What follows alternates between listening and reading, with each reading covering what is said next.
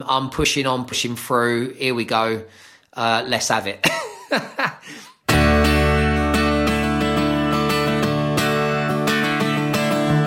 Hello and welcome to another episode of Jeff Brazier Only Human, my straight talking podcast where we can talk and ask questions about what's working in our lives and what's weighing us down. As a trained life coach and author of the Grief Survival Guide, I believe open and honest discussion is vital for our future happiness and mental health. So, this podcast is all about doing exactly that honestly sharing what we're finding tough, giving advice on what's really helping us, and also finding humour in our rubbish problems. At the end of the day, removing the pressures we put on ourselves and acknowledging that we're only human. So, today we're going to talk about the topic of self validation. Um, I think a lot of us know that self validation is really important, but we probably haven't broken it down to the extent where we realise that it's quite an expansive subject. And when we look at self validation, we realise that a lot of it is internal. There is a lot of choice involved in it. In some ways, there isn't when you start looking at the external. I know my childhood had a large bearing on how much I was able to validate myself. And in some ways, I'd be exempt in that, you know, I didn't need validation to know that I was good at football. Um, but yet I would need validation to know that I fitted in or that, you know, even if we're sort of fast forwarding years, that, that I was worthy of being married because I saw a, a, a difficult and challenging marriage was, was what I grew up in.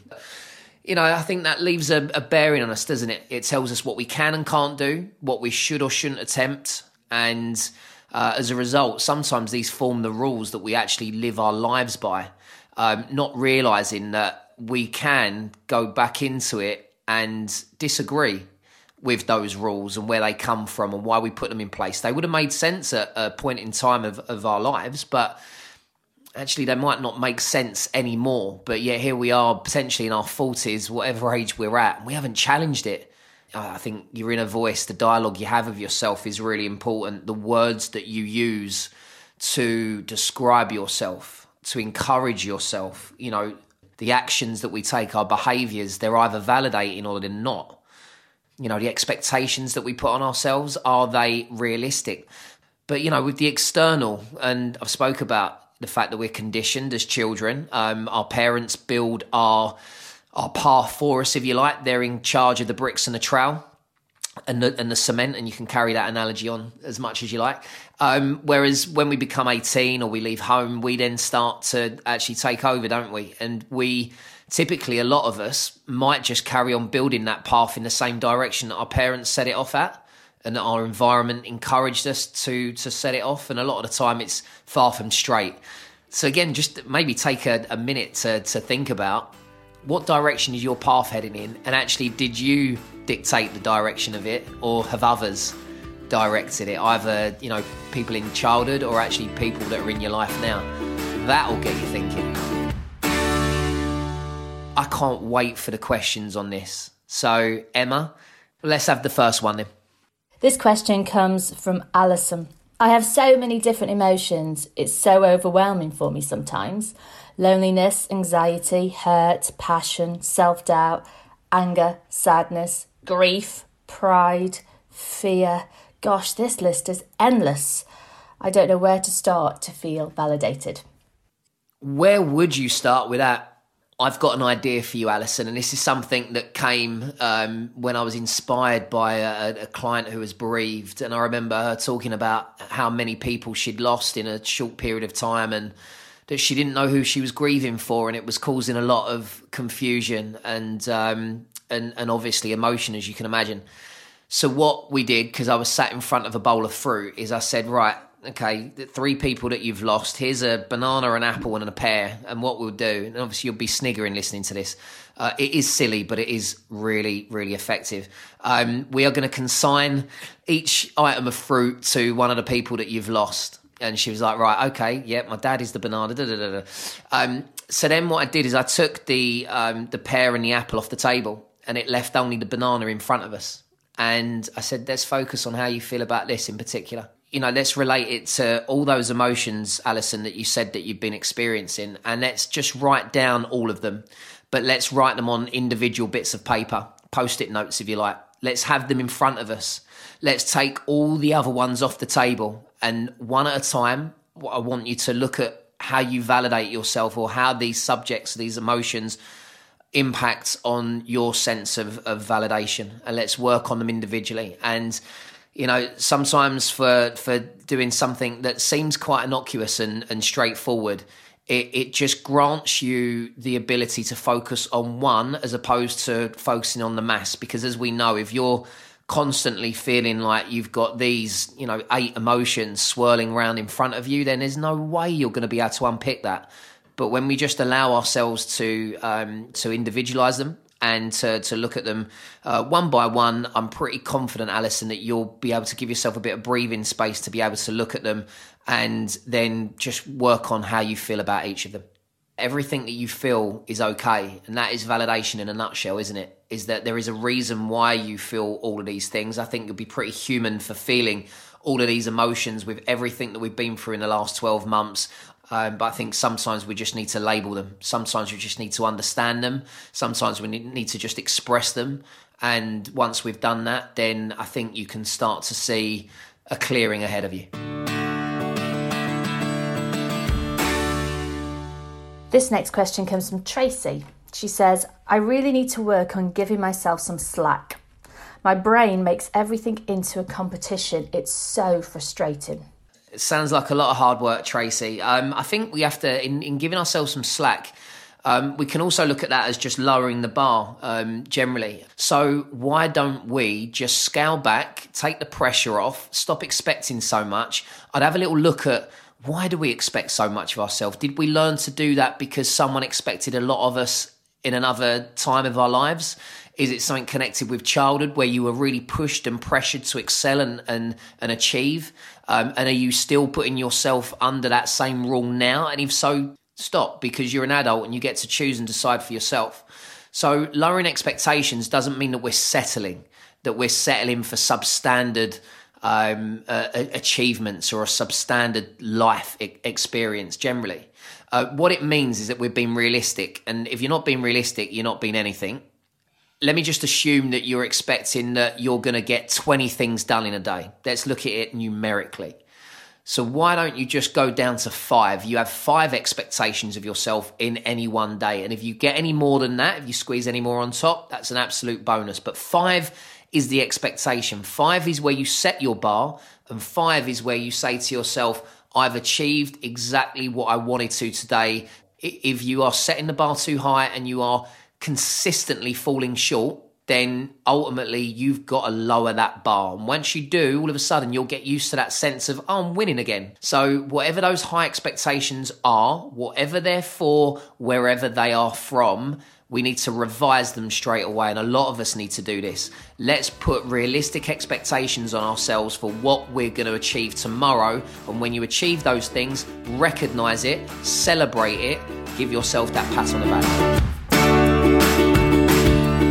love recording these podcast episodes. It's not until you actually start talking fluently that you realize how important this information is and that it really is something that hopefully will resonate with so many of us.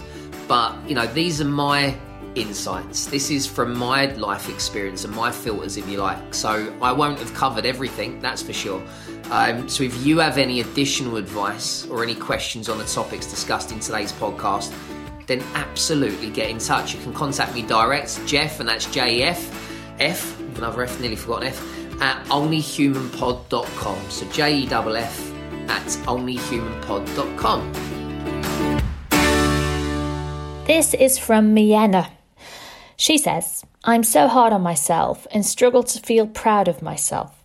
I'm doing really well with my positivity, have a lovely family, business is doing well, and my 10 year old has just been accepted into a great school. So, why am I anxious about things still? Why can't I celebrate the victories? Why do I not feel proud of what my hard graft has achieved? It's almost like I think I don't deserve this. It's crazy, and I really want to change it. Miena, um, see how this fits. What we do, some of us, sometimes, is we control how confident we feel because what we wouldn't want to do is we wouldn't want to start feeling too confident, too um, too happy. um, to anything that could ultimately be lost and taken away, leaving us feeling dejected, humiliated, embarrassed, lost, um, you know, just less of what we were. Now, we might have experienced that in the past. And if we have, then it goes without reason that the inner dialogue might team up with this other mechanism we've got, which is the ability to self regulate our sense of self. And it might, you know, tag team, almost like the bushwhackers back in WWF days. And, and actually start kind of um, you know tag tagging each other in and out of the ring, where they're like, right, I tell you what, you tell her that that wasn't good enough, and and then I'll actually tell her that there's no way that she should feel the way that she feels, and and then there's a little bit of a vicious cycle. But the, the, the point is, I think, is if we can be aware of it, we can stop it because we can notice that, ah, right, that's what we're doing. We're putting a ceiling in there. The reason is, it's just because we have been there. Oh, we know how much it hurt. And there was a time when we felt like we had everything or that we were really good at something and it was taken away or we failed in the end and someone else told us that, oh, actually, you're not good enough and so often we hear the words of someone who is quite irrelevant in our lives today, even though it was years ago. Still, somehow their words are given such power over our own thoughts and our own choice. Give you an example. I know of a person who was told that they shouldn't walk out the house without makeup. It's disgusting that someone, albeit they were young, said that to somebody. But that is the reason why why that person still to this day won't and isn't comfortable walking outside the house without makeup on because of that one person, that one voice, that one comment. I think there's a lot of us possibly listening to this that will be like, do you know what? Someone imposed a rule on me that I accepted that is still governing a part or an aspect of our life right now. So, Mienna, maybe you've imposed a ceiling of your own. Maybe you made the ceiling. Maybe you borrowed it. Maybe this is really um, something that we all needed to hear because ultimately we all have limiting beliefs. So, what do you deserve? What are those people that created these limiting beliefs deserve? Um, you know, and have a little think about really who you want to come out on top in that in that battle. Uh, I think it's got to be us, right? It should always be us. Uh, thank you so much for a, a wonderful question. There's me talking about everybody else and encourage everybody else to find their vulnerability. Let me share a little bit my own. So, when you are described for a couple of years of your young life as simply being someone's boyfriend um, or the father of someone's children, as I as I was, as I experienced, proud to be as I am, at the time it was a bit rubbish because I had a name and it was Jeff and it wasn't used ever. And people would point at you and be like, oh, there's such and such his uh, boyfriend. And you'd be like, all right, the thick skin came in really useful, but it, it hurt me. It broke me down because I think we all have a right to an identity. We all have a right to being known for at least our name that was given to us at birth as opposed to anything else. But look anyway look i'm sharing that with you because it's it is like a, a, really good example for me of when outside influences can kind of almost strip you of your self-worth and your value and i had to really battle that and over the years i've worked really hard i think to sort of always maintain that i will not be shaped by the situations in my life where i was belittled or ridiculed or embarrassed by others um, but that actually that was something that I just needed to build up again. Um, something that I needed to account for, something I needed to accept because it was a part of my life that I was obviously going through at the time. But yeah, over the years, I knew that it was for me to earn my name back. I'm not sure that people should have to do that in life, but that was a part of being involved in reality TV back in the day, to be fair. That's why I always tell people to uh, tell my children to think very carefully before sort of heading into certain areas, just because um, it's not always all it's cracked up to be. But but there you go. Anyway, that's my little share. So we've answered some really good questions from people, thank you for those. If you'd like to send in a question of your own, it's jeff at onlyhumanpod.com. Arlene has this question. It's actually a, a message more than anything. Your childhood dictates where you put yourself. Mine, I always put myself last. Didn't feel worthy. All my life putting others first. If someone else wasn't okay, I couldn't be okay. Raising children, you naturally put them first. As we grow older, we become the person we were meant to be. If only I could have let my younger self know that. Yeah, Arlene, um, you absolutely echo. I think the sentiments of many. It's why I think when you know kids leave school and they leave home, um, it's why sometimes parents find themselves feeling like they're completely lacking purpose because they'd given so much to bringing the kids up that they actually forgot to to kind of pay into their own pot. And what what happens is we realise that we're sort of left with very little knowledge of who we are, what we want, and um, and as a result, that can be quite a difficult scenario that I know is experienced by many. Does it actually? Let me just question something because does it actually serve our kids to receive hundred percent of us instead of for our children to be able to see parents that are actually into things and do actually do things for themselves?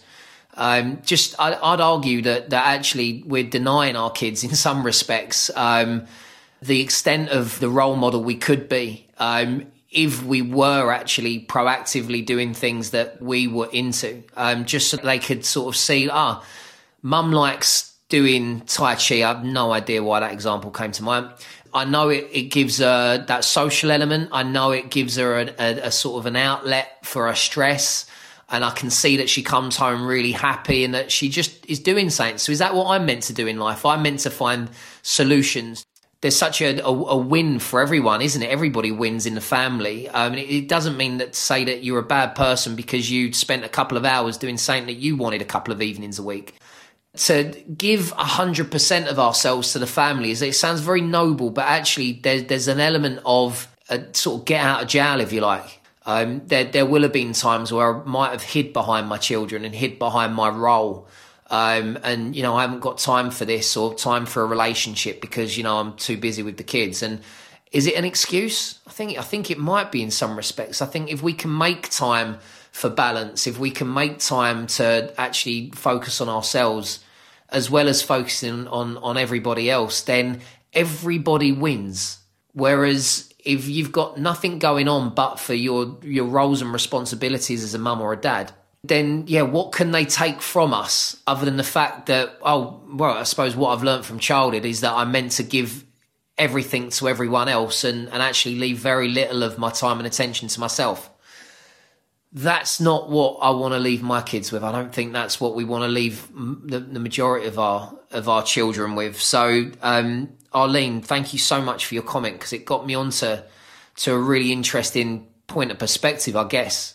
What we have to realize is that we can either be complicit in being something that is passed from generation to generation, or we can be the, the, the one that actually said, right, I know what's going on here. I know I'm just mirroring the behaviors that I witnessed growing up and I know that there's a good chance my kids are going to do the same. So I'm going to change my behaviors so that I'm not mirroring anymore, and that actually these are the behaviors that I want my kids to mirror, so that they can hopefully want for more than than I do, um, or have more, or do more, or be more. You know, however however you'd like to categorize it. I think that all our mums and dads do is give us an option. They give us an example, one way of, as to how you might go about living your life. And ideally, we'd want to modulate that and be like, right, those things are really good. Those things definitely weren't. I'm going to take the good stuff and I'm going to I'm going to create my own versions of what what I didn't agree with and ultimately then we're kind of you know doing our parenting and living our life authentically as, as opposed to on autopilot so i'm not accusing you of that arlene. Um, but you, you do make a really good point that enables me to just um, give a bit of perspective there. And again i hope that gets everybody thinking. This is from debbie. No matter how much work i do the limiting beliefs come back stronger. How do you keep on track in the times when your brain seems to flounder? How do I keep on track? I'd, I'd say that when I feel a limiting belief, um, first of all, I think we don't run away from it. We know that there is a bit of resistance there. We know that it's because it probably relates and links to something from way back when. So, a great example for me is my reintroduction to football. So, football back in the day was attached to some really good stuff, but it was also attached to the feeling of needing to be validated by my stepdad, um, needing to be validated by you know my coaches. Instead of asking myself whether I was good enough or whether I played well enough, I, I wasn't able to really give myself that feedback. I looked for it in others. That already kind of sets you on a path of um, disadvantage at, at the very least football for me was also, you know, when we talk about the end product being that I was released and that, you know, I, I didn't really end up making my way back into the pro game um, is that I would see it as disappointment and failure. Um, again, what words you use, I think, is really important. So I've learned to soften it from failure to just I didn't have what I needed at the time in order to fulfill the potential that I had, and I, I can accept that because I've done other things, I guess, that I feel like makes good of that situation.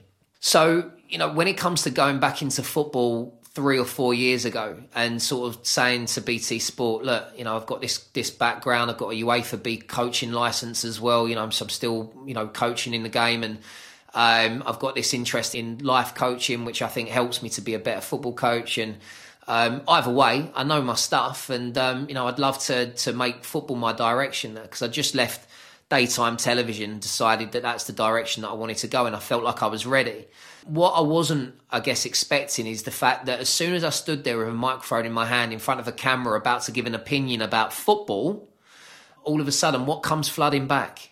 It's like, am I good enough? I got released. So what makes me think that I'm I'm good enough to share an opinion on it now? It's almost like football is not for me. Um, but yet my own sort of logical brain would just turn around and say, hold on, mate, you are more qualified than a number of people doing this in in certain respects, but you've got to earn the right. You've got to just stand there and and push through. So that I guess is my answer to your question, Debs. In in that I I refuse to be beaten by the limiting beliefs. I still four years on will still get nervous to um, ask questions of a losing manager because I know they're not in a good mood.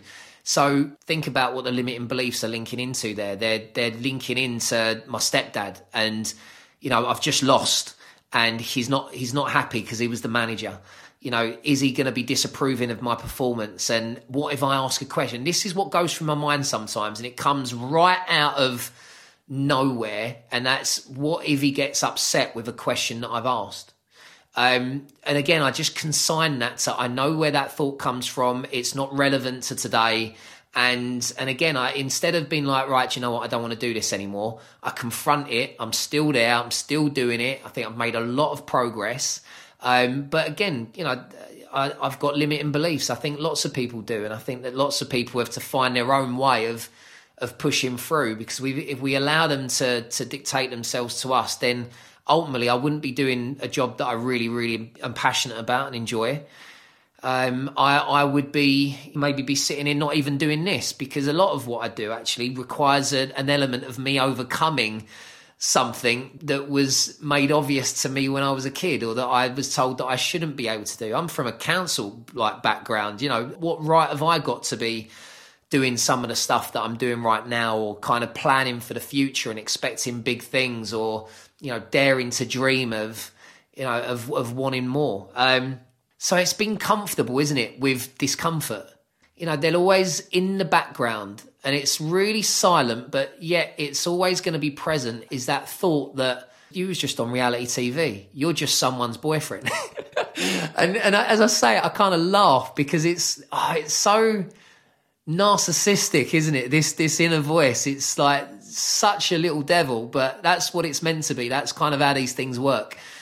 So look, I, there's me sharing a few of mine. I again, I love sharing my vulnerabilities with people, and um, it doesn't make me any less of a person, nor does it mean that I'm any less equipped to successfully navigate whatever career that I'm trying to forge for myself. Um, it just makes it real, right? And um, you know, you asked the question, Debs. I've given you a really honest answer. I hope you appreciate that. Um, and I'm sure we've all got a really honest answer to that kind of question as well. So, yeah, let's think about it, guys. What are our limiting beliefs? Where do we think they come from? You know, and what can we do to just silence them? Um, my answer is to push through, challenge yourself, keep going. And I think the voice gets quieter and quieter and quieter. And maybe one day when I'm about 80, it won't be there anymore. but I'm, you know, I'm up for the challenge and I'm, I'm here for the, the long haul. I am not going to let my life be hijacked by something that happened ages ago. I'm, I'm pushing on, pushing through. Here we go. Uh, let's have it.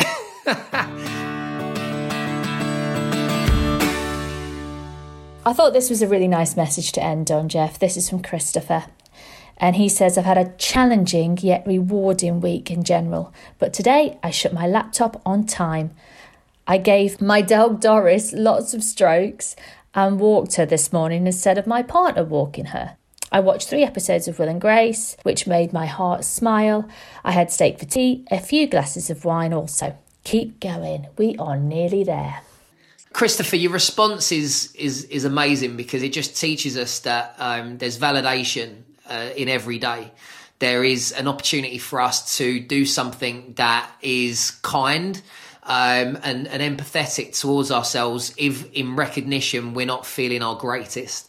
We can't be robots. We can't power through mechanically on a daily basis doing exactly what we want to do, the way we want to do it, how we want to do it. Um, you know, we, we're going to have to concede that, especially given the last 12 months that we've had, that we are going to feel great in sometimes, brilliant, then, you know, capitalize on that. Um, but when we don't, that we can chill out, watch a few things that we want to watch on Netflix, and we can take our dog for a walk or we can go for a walk and just be like, do you know what? It's cool. It's absolutely fine that you feel a little bit iffy. Um, I definitely uh, had a bit of an iffy few few iffy moments in the week myself personally. Um, sometimes when I have a particularly uh, important therapy session, which by the way, at the time doesn't mean I'm sat there in floods of tears. Sometimes it's a really good chat, but for whatever reason, it it just means that your subconscious gets to a stage where it is knackered. And um, I, I remember sitting, sort of doing some work in in my little room, and I was sat there thinking, I need to go to sleep. It was only sort of mid afternoon. I don't really ever get like that, but I always know that it's because of therapy. And I went off and actually slept for four hours. It was one of them. A, it was a bit of a weird one. But do I judge myself for having the afternoon off to do that? No.